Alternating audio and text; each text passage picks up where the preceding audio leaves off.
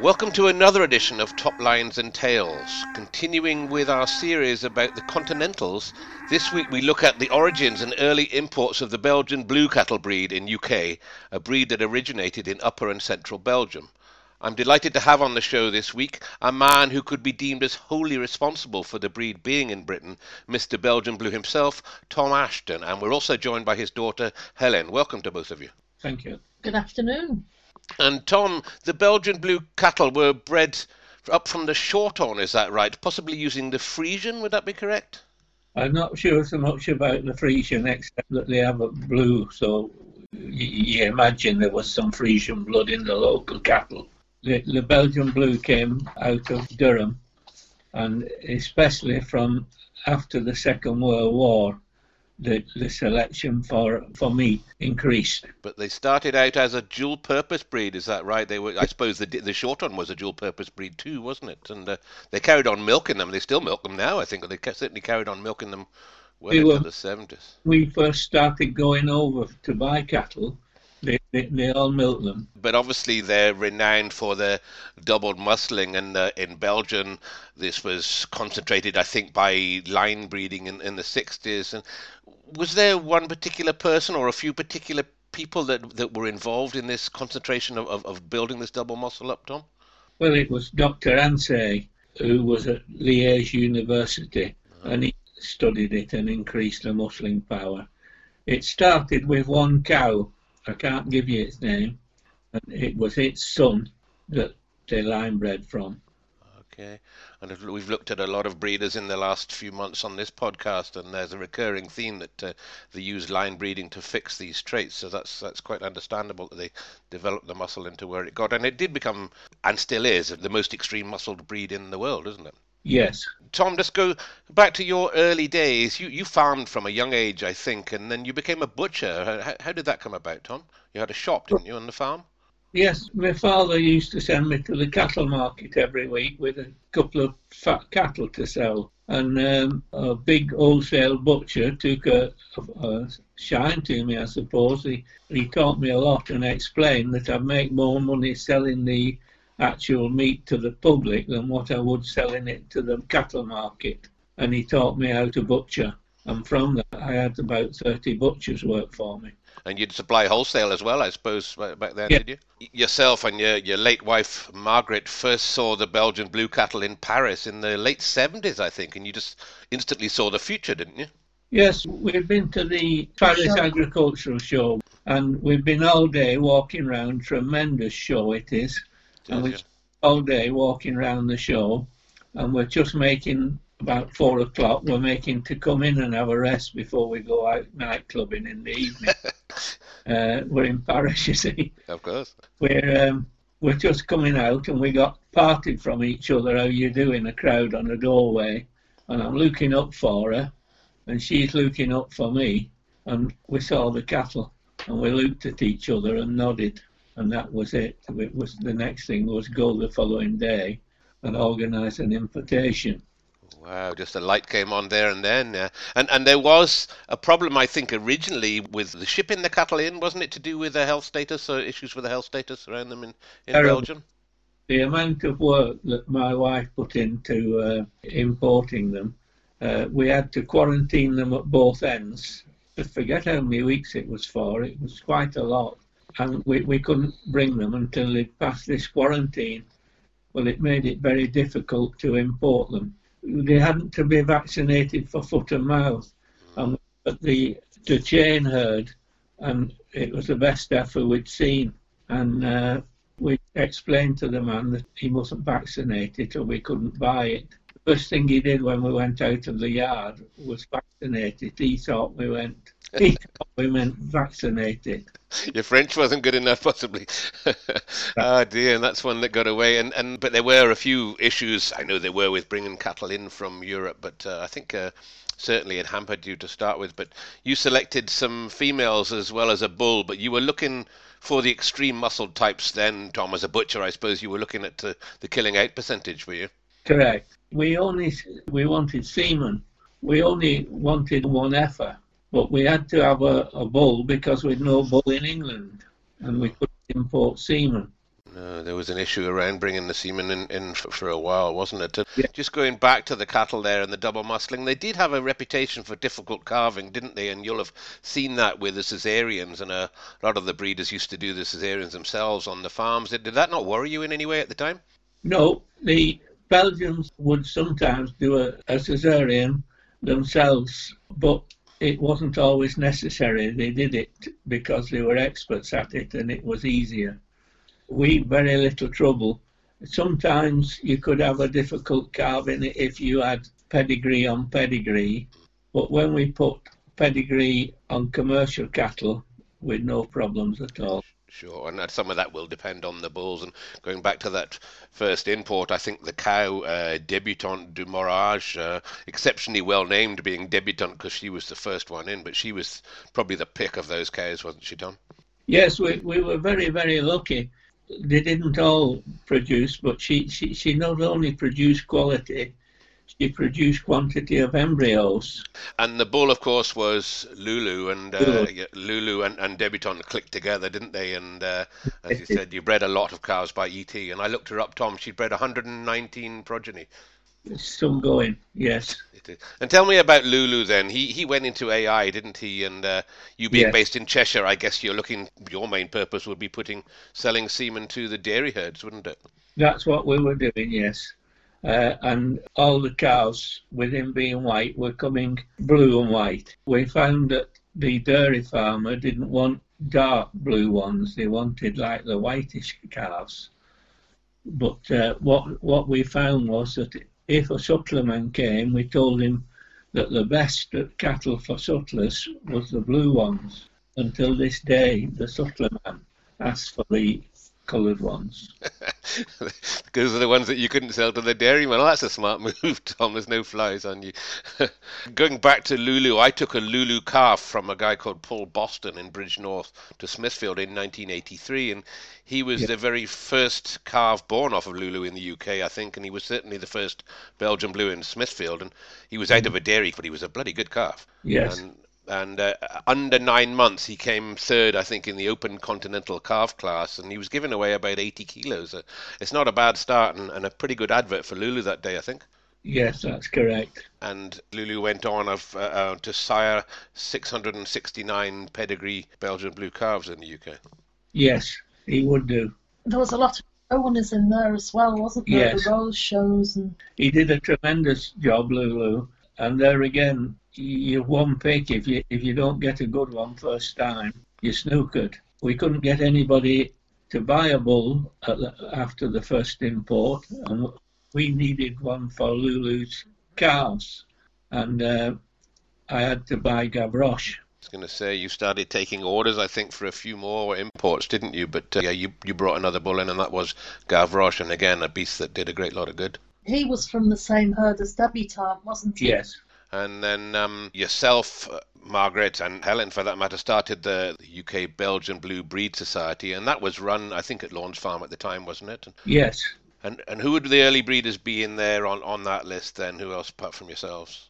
So there was George Graham and Brian Weston. Yeah, They were yeah. very first. The, the minutes from the 1984 meeting, you've got yourself, Margaret, my mum, um, Mashiter, John Mashiter. Richard Eads from Chelford, Yes, George Graham, and Brian Weston. that's right. And, and didn't you have to have a certain number of people before you could form a herd book? Is there some sort of rules on that, wasn't there? Y- Yes, and with a job to get the numbers up. Seven, wasn't I it? think it was seven. And then they moved on. Your first secretary, I remember him, can't remember, David. Brethel. David. David Brettle, that's right. Yes, I'm He was given us by Chelford. Chelford were very kind to us. Going to mention that that Chelford Market became the centre for Belgian blues for for some reasons. And for our overseas listener, it's about 20 miles south of Manchester. And uh, the first sale was there, and the cattle from there went far and wide. But as you said, it was you know they, they were good to you, but you were you were good to them as well. We wanted a valuation on the cattle, what we were breeding. So I put a calf, I don't know what, eight, eight or ten weeks old, bull calf, a full grown bull ready for work, uh, which was Ambrose, and a heifer about 12 months old, uh, up for auction by at Marshall's at Chelford, 1983. and they sold well. People started getting interested in them there. Fortunately for yourself, it wasn't possible for people to import semen, so you started to shift uh, a lot of semen through the through the Milk Marketing Board, I think, to start with, who are an independent government-owned organisation, aren't they? Yes. You had a lot of problems getting them to accept them, though, didn't you? Yes. At the beginning, Keith Cook of the Milk Board, he said to my wife, uh, "Your husband's doing a great disservice to the British beef industry, taking these cattle in."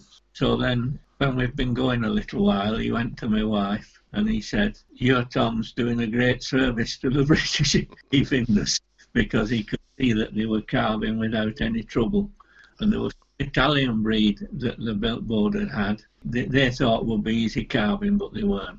I think that'll be the Chianina breed that we talked about uh, on a previous podcast. And as, as, we do on this series, let's go on and talk about some of those early bulls that stamped the breed. And we've mentioned embryos from Lulu and Debutante, and uh, you just mentioned Lawns Ambrose. Was was he one of those? Was he a Lulu Debutante cross? Yes, he was, and him and Dominic, until quite recently, we were amongst the leading bulls in the breed. I remember Dominic. Yes, you're right. He's still in a lot of pedigrees today, isn't he? I can remember showing Dominic at the Royal Show, and I, I didn't really know what I was doing, and um, I'd only shown in pedigree classes, and you put me in, a, I think was it MLC 400 day growth class or something. That's right, yes. And um, we went in that at the Royal Show. We didn't win, but I think we came third. But I know um, Dominic's 400 day weight was 672 kilos, wasn't yes. it? Which was the one of the best we ever had big weight back then. It's still a big weight today, to be honest. Yeah. And you mentioned the Royal Show. I think in 1983, Tom, you had uh, cattle on a demonstration stand there, didn't you? But uh, it was a bit longer before you could get the classes for them. But you must have done some good from that. We took round all the Royal shows the first year that we had them. We, we took the cattle, and what we, we did, we were too late to enter or hire a stand. So we approached people that were selling anything to allow us to put our animal on their stand and we would advertise that, that the Belgian Blue will be on stand number 46 or whatever. And uh, it worked out, and it, they got more customers selling gates or whatever they were selling, and we got a stand the first year, which we'd have had to wait another year otherwise. Great idea. First year, was it three heifers? you took. Yes, to the Royal. Yeah, yes. and um, we'd never shown cattle before, and um, when they got there, they were very dirty, and we noticed everybody else's were clean, and um, we didn't know what to do. And you found a chap called Bob Powell, didn't you? Yes. He um, he helped us out and cleaned them up for us. Bob Powell is, was a, a, legend of a man and always willing to help everybody. That's great. And it was a few years later before uh, the Royal Show had classes for them. And uh, even then, I remember it well. We were all out in a marquee because there wasn't room for them in the building, or they didn't want them in the, in the main building. That's right. We got the crowd there, though, didn't yes, we? Yes, yes. Some of those early cow classes uh, were spectacular, weren't they? Some of these these first cows that came in, but uh, they they were buggers to show. As Helen said, you hadn't shown them before, and I I was reasonably experienced at showing cattle by the time I got to the Belgian Blues, but they were hard to show because in Belgium they show them with their heads down, whereas in, in, in the UK, of course, we like, or everywhere else, we like to show them with their heads up, and there's such strong, heavy neck muscles on them, it was almost impossible to, to get the heads up. Yeah, they, they didn't want their heads up. When they came to judge, he, he would be wanting the heads up and they didn't want to go up. But the Belgium, they shoved them down all the time. I remember showing one, and the, I can't remember where it was, trying to lift his head up, and he, the Belgian came along and he hit his head on a stick and said, "Put that head for, put that head down." uh, he hit it on the head with a stick, and uh, and in fact, I think my shoulder's probably still not right to this day trying to hold the, those animals up. But uh, Helen, I remember it became fun. You had a cow called Jasmine. She was a fantastic show cow, and I had Fifi de Saint Fontaine. She was up over a ton, and there were some great cows in those classes, weren't there? We did. We we had um, we had some fun showing those at the time, didn't we? Um, Jasmine, I, I don't think that she was one of the best cows we had, and she wasn't one of the best breeders either. But gosh, she had a lot of sparkle in the show ring, and um, that made up for everything. Um, we had some fun taking her all over the country in the Bedford TK, and I used to sleep upstairs in the in the Luton, and uh, Mum and Dad used to come along when it had been washed and we were just going into the show ring. But yes, no, Jasmine was a good cow to show. But I remember, was it Ron Collins that had your Fifi? Yes. Did Pauline have it later on? Or? Pauline, they bought it off Pauline. I think I think Joe and Pauline may have imported her, and um, she was Fifi. She was a San Fontaine, and uh, and then Ron bought them from there. I think she was probably never a great breeder, but she was a great shoker. Well, I went to San Fontaine herd quite often, and they, they were milking into the early 90s, and they had a, an old grandma there that used to make jams from the, the fruit trees in the garden, and we used to always get served lovely jam, didn't we? Yes, yes. Going back to that show, that, that same year that we had Fifi, I had another cow from Ron Collins. She was a mad bloody thing. I can't remember her name. And she, we took, went round the Grand Parade, and she took off, and I think I grass skied around the whole main ring on my on the back of my heels, and eventually I hauled her up and tied her to a post, and then she took off again, took the post with her as well. So, uh, but they were generally they were a very docile breed. They still are a very docile breed, aren't they? Yeah. I remember showing Lawns another debutante at, at the Royal. She was a good cow. I think that was 88. She was a tremendous cow, but she hadn't got any style or presence at all. And um, I don't know who was judging, but the the Belgians came came to us as we were getting it ready, and they said, "Give it a bottle of Guinness and put a put an onion up its bum," and bring it round. But it didn't do anything, did it? Are you sure you didn't put the onion up the bum, the one I was leading? Maybe that's why she took her the Grand Parade. But Tom, you, you were still at this time the only man to bring these cattle in, and were for quite a while. And how did you control that, Tom? Did you sort of? I mean, I know you you drew straws in quarantine, sort of through the society, but you, you had a you had a hold on, on the breed for a while. Yes, I don't know how really. Um, we just started the society, and my, my, my wife ran it, and it wa- you- you're looking at a different thing than what we were then. Then it was nearly impossible for anybody to import. It was only when we got going that it was possible for anybody to import because they, they released the import law. Was this Uh, because they were coming through Belgium, or, or would this be the same with because the French Charolais boys and Limousins were they'd be bringing cattle in that time, wouldn't they? I, I presume so. I don't know anything about them, but it was difficult for us to get them out into England. And as I mentioned, the cattle went into quarantine, and the early ones did you didn't you draw straws for them to sort of pick which ones they wanted? Yes, but we used to get the Belgian person who ran the quarantine to make draws for who got which. That's a fair way of doing things. I know other, a few other breeds did the same thing. Let's go back and look at some of those early breeders then, and they were a motley bunch, weren't they? There were calf dealers and butchers and a lot of rogues. I think that's what endeared me to the breed, really. They were some interesting characters, weren't they? Yes, yeah, Ted Hayes to be Ted in Hayes came. He, he, he bought cattle and exported them, and he bought them in Chelford. I think it was every Monday. That's how he got to know about the Belgian Blue through going to Chelford for calves. Yes, right. He was he was a calf dealer, got a big calf dealer, and, and a great character. And I've got a few more names here. There was Stennett, who was larger than life character, and Yes, Susan Eaton Williams, and we mentioned just now Ron the Collins, known as Ron the Con for various reasons, who was, uh, I think he'd run a garage and calf dealers and generally anything that he could turn a shilling at, but he was another character. And Joe and Pauline Adams, we mentioned just now, and, and Michelle, Nigel Gardner, uh, Jim Barber, Jim Barber, and I- Graham Brindley. Adams this, we were at the Royal Show, and Pauline and uh, Joe came looking, and Pauline was doing the talking, and I thought, this fancy little blonde is wasting my time. There's a lot of people wanting to speak to me, and I'm more or less ignoring them, you see. And then all at once, Joe just walked across. He said, "Bring me 10. Really? he was like the biggest one of the week, but he didn't look it with Pauline doing the talking, you know. Pauline became one of our one of the crowd and amongst us when we were having all that fun, wasn't she, Helen? And you and her were good pals, I think. It was, yes. It was funny because, um, I mean, Pauline showed some fantastic cattle, but I think um, the park park cattle were always known for the bulls, whereas the lawns, we we in later years really turned a show winning bull out. It was always the cows that um, and heifers that, that we succeeded with, It wasn't was, yes. a few more names in there. I mentioned Janet and John Green and one or two, and they were good crowds.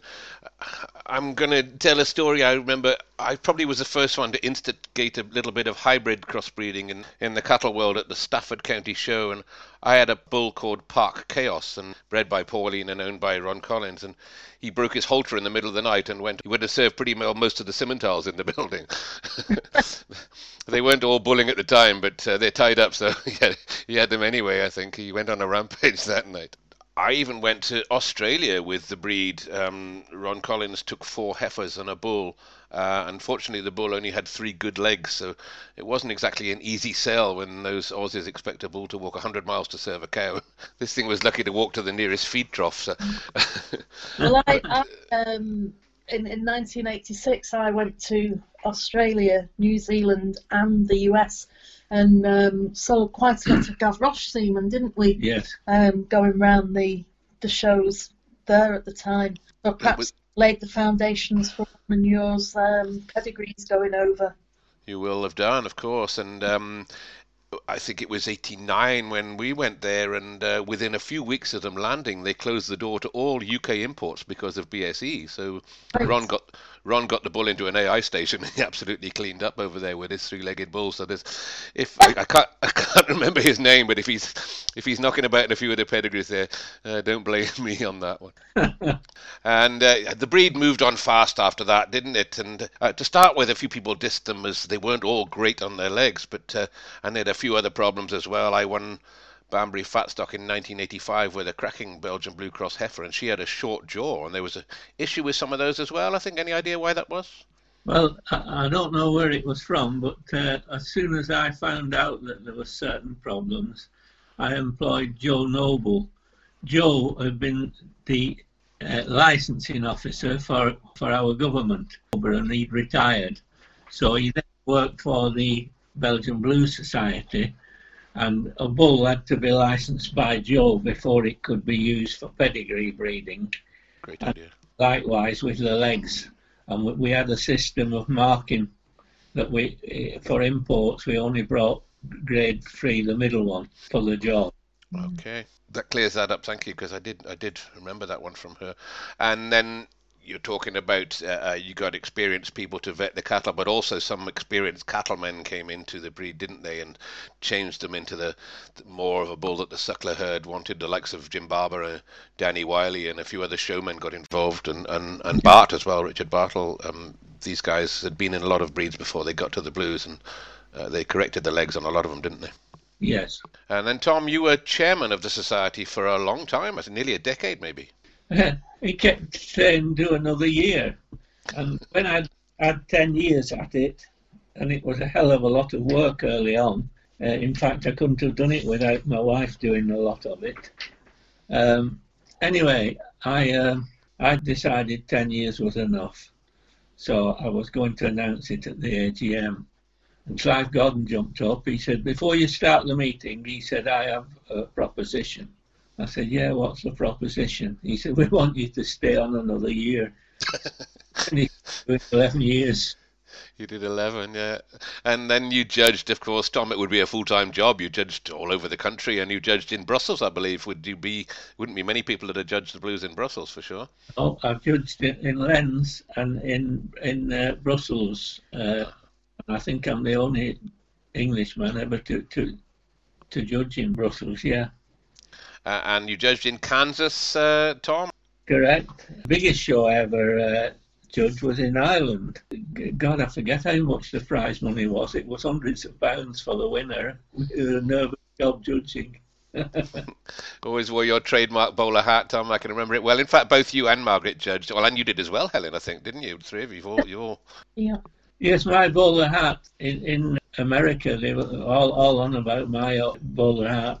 I said, you have your cowboy hat, don't you? Well, I said, this is my uniform. And Tom, there was something about you giving a piece of beef to Mrs. Thatcher. What's what's that all about? She was in Downing Street, and it was to do with France trying to draw us into the common market. And I made a presentation of meat to Mrs. Thatcher. I've got a letter from her stating that she, she'd enjoyed it. She Said there was enough to feed an army, and it was delicious. Yes. Good for her. Good for you, for that matter. So the beef was and, and still is excellent, uh, but it needed to be cut right, didn't it? With the pures in Belgium, I think they stripped the muscles off in seams, didn't they, and then cut it across the grain. Is that right, Tom? You're a butcher. It's correct. Uh, they they followed. It's, it's so long since I did one their way, but they, they brought it out in, in nice pieces for slicing up. Where if we go through the double muscle on a pedigree, we, we tend to get it too too big, for want of a better word. Yeah, you can't get out steak off a pedigree blue without seeing cutting, can you? No. No, and I think that's probably an issue with the people that misunderstand the way to cut them. And of course, in Central Europe, they eat leaner beef anyway. I should know. I live here, and uh, a lot of the beef here in France is from two-year-old cows, three-year-old cows, and Belgium that would be the same, wouldn't it? They they Yeah. eat, eat these cows at three years old. Yes. And I'm told on the beef front, I'm told the breed never really took off in the U.S. Uh, despite you being there in Kansas, and uh, certainly not. It's not big there nowadays, and that's because they pay a premium for marbling, and I suppose that isn't a, isn't the blues' strength. So some of our American listeners uh, will be will be um, will not understand, you know, what what a Belgian blue is. Yes, and there's something about uh, America about the pack the meat in a certain size of box, and the Belgian blue didn't fit the box.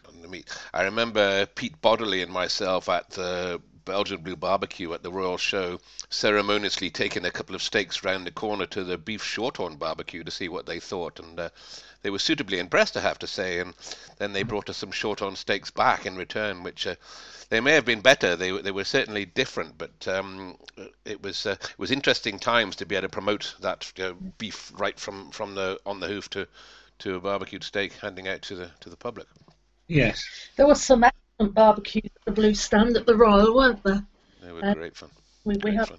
times, but I, I I know um, I used to go take the cattle down to the Royal Welsh show, and you used to back your cattle trailer up, and they used to come and welcome you and help you lead your cattle off, and we helped you unload your straw. And at the Royal, they they were awful to you. They didn't tell you where to go or what to do, and um, you know, but the Welsh made you so welcome. And the Royal, of course, isn't there anymore, and therein hangs a tale, maybe, Helen. Uh, going back to Pete, Pete worked for Michelle Gardner, and of course, her and, and Nigel, they, they brought in a few cows themselves, didn't they, certainly in their later years. And Mhm. I spoke to Pete the other day, and he mentioned the Garni de Mirage and Glorette de Bonnie Ray. I think a couple, couple of names that he mentioned, but I suppose that would be the time then that, uh, that the adventurous ones would go and start sourcing their own animals, uh, Tom. That's right, yes. Once uh, quarantine uh, finished, it's not much problem bringing them. It was up at that time with all the quarantine that it was a big job. The breed grew very quickly then through embryo transfer, didn't it? In fact, a few companies set up purely around the blues. There was uh, Stella Skulls and, and uh, QET. The, the, the, the ET was just a good way of, of moving the breed on, wasn't it? Yes, it was a boost for, to, to get it promoted because um, providing that your animals were good that you were ETing from, it speeded the process up a lot. Which did you say earlier that ET came just around the time that, that you needed it. Yes. Timing couldn't have been better, Tom. And Helen, what what about the other breeders who were the who were the guys to beat then back then? Who were the cows? You got any other names for me? I remember Clive Goddard, Goddard Oh. you mentioned. When earlier. uh, Doug Hazel, he had um, Hazelwood Professional. Barry Brazier had some good show cattle. I think he enjoyed showing them more than breeding them, really. Um, Roland Mason, um, he, he enjoyed his showing. He had uh, Virtuose de Somme. Yeah, there was a good crowd. Jill Evans later on, Jill and Hugh Evans had some good cattle. Um, but like you say, Michelle Gardner and, and Pete Bodily, Kosher, Richling Kosher was one of their better ones, wasn't it? Um, but they had some very good cattle, and he, he did a good job, Pete. I think I think he was um, only a, a young lad when he was at first at the Royal Welsh with us. I, I remember at the Royal Welsh, I had a heifer from Bassy Burns called Daisy May, and for some reason she decided to bulldoze Peter's heifer out of the ring. I think he'd maybe come first and I'd come second. So she lo- locked down and, and sort of four wheel drive bulldozed him straight over the top of the railings and in a pile on the floor. And, and the national television picked it up. And then we went into the pub that evening and all the, the Royal Welsh was on the television. And the first thing they showed was this heifer pushing Peter into the middle of the oh, crowd. Uh, you mentioned Hazelwood Freshman. He was a great bull, and I, I, remember him being hard to beat. And he was good on his legs, wasn't he? And he's yeah. still being used today. That bull, I know somebody that's still got straws of him, still using him. Yeah, I never thought he was a typical blue, really, but he was just so good and strong and, and correct, wasn't he? Dark bull, wasn't he? Yeah, yeah. yeah. And and going on to, to, Joe and Pauline, they had Park Daimler, who was a great bull, and then Park Dominator and Park Eagle, and uh, yeah, mm. they, they had a good go, didn't they, the bulls? They did. They were. They specialised in the bulls. They they bred some great bulls. Every show you went to, they seemed to bring a different bull out fresh, and they were, you know, they were all good. Selling them each time, I guess. Yeah, yeah. But the genetics bred through from generation to generation, didn't they? I remember a black bull with a white head. I think his name was Gaylard, and uh, he had a bad temper on him. And uh, people used to say whenever you saw a Belgian blue with a white head, um, that was uh, that all went back to that one ball. There weren't too many um, blues north of the border, were there? Not to start with, anyway. Not in good hands, anyway. I think uh, Robert it, Graham had a few. It was a, a difficult job selling in Scotland. Mm. It, it, was the rest of the country was uh, into them, and they'd not heard of them in Scotland. But eventually, we got them going. Yeah, and and I said some of those Scottish guys that took them and maybe changed them to suit their ways, and within a few years the herd book had swelled into the thousands, hadn't it? And uh, and the yeah the job was was was going going great guns. And the breed has also been consistent with putting the back ends on crossbred cattle, hasn't it? Particularly show cattle, and to this day, most of the show calves have they got some blues in the female line, haven't they? Somewhere. Yes, they have. They're the best carcass animal there there is. You've just to beware that if you're breeding pedigree on pedigree, you have to mind what you're doing. You have to be careful. I don't think there's many show cattle without a sprinkling of blue in them nowadays, is there? Eventually, they became the British blue. When was that? Were you still involved with them then? Well, I was asked to agree to it. Uh, it didn't really affect me that much. I contacted Belgium and they didn't mind. And it was something to do with the supermarkets. They were frightened of not selling the beef because it had been got by caesarean section. And I tried to explain that that wasn't the normal procedure. It was only in a very rare case that you had a, a caesarean section. But that was what the supermarkets were frightened of. But they changed the name to, to British Blue, said that they were bred differently. Do you remember when that was, Helen? I would think it would be about 10 years ago, but I, would think I don't so. know uh, so nowadays there's some good young guns in the breed, aren't there? There's Rob Patterson at Auchinleigh and and uh, Kevin Watlet at Solway View, young Ali Jackson bringing out the cattle. These guys have got some great correct beasts nowadays, and the breed's moved on, hasn't it? And these are cattle that would grace any breed now, aren't they? And uh, the Belgian Blues now, of course, are scooping up interbreeds as well, which is you know is, is, is um, a good endorsement for where they stand within the cattle. It's taken a long time for them to to get into the interbreeds. We we used to struggle, didn't we? But now they're often up there. As I said, the breed's changed, and it's in good hands now. That's for sure. Mm-hmm. And uh, Tom, our paths crossed again a few years later when you imported the first Beltex sheep into the UK, again from Belgium. And for our overseas listener, a, a Beltex is a Belgian Texel, and again sporting the double muscle in the same way that the Belgian blue cattle had. And, and you saw the potential in those, and uh, and you you made another killing. I went on a farm in Belgium to buy Belgian blue cattle. And when we're walking amongst the cattle looking at them, I said, Good God, look, they've got sheep like our cattle. And eventually, I and I had a good look at them. But you see, I'm not a sheep man. And I said, uh, It's a pity we don't know more about sheep than we do, kind of thing, or, or we could import some of these. And my wife said, You are importing some. You've never been wrong yet. You won't be wrong this time. So we set about importing those, and that they were successful as well. I didn't think we'd be successful with two breeds, but we were. You did, and you had two cracking ewe lambs on a stand at the Royal Highland Show. And my father was judging the Bleu du Maines at the Highland Show that year, and after the, the showing, he was bored and stumbled across your stand, tucked well away from the stock lines, and he came and fetched me all excited, and he said, "Come and take a look at these animals." And I wasn't totally convinced, to be fair, but he bought a pair of them off you, and uh, he started his Coningswick flock, to which uh, he went on to great things with. Uh-huh. No, he um, he turned some good sheep out, your dad, didn't he?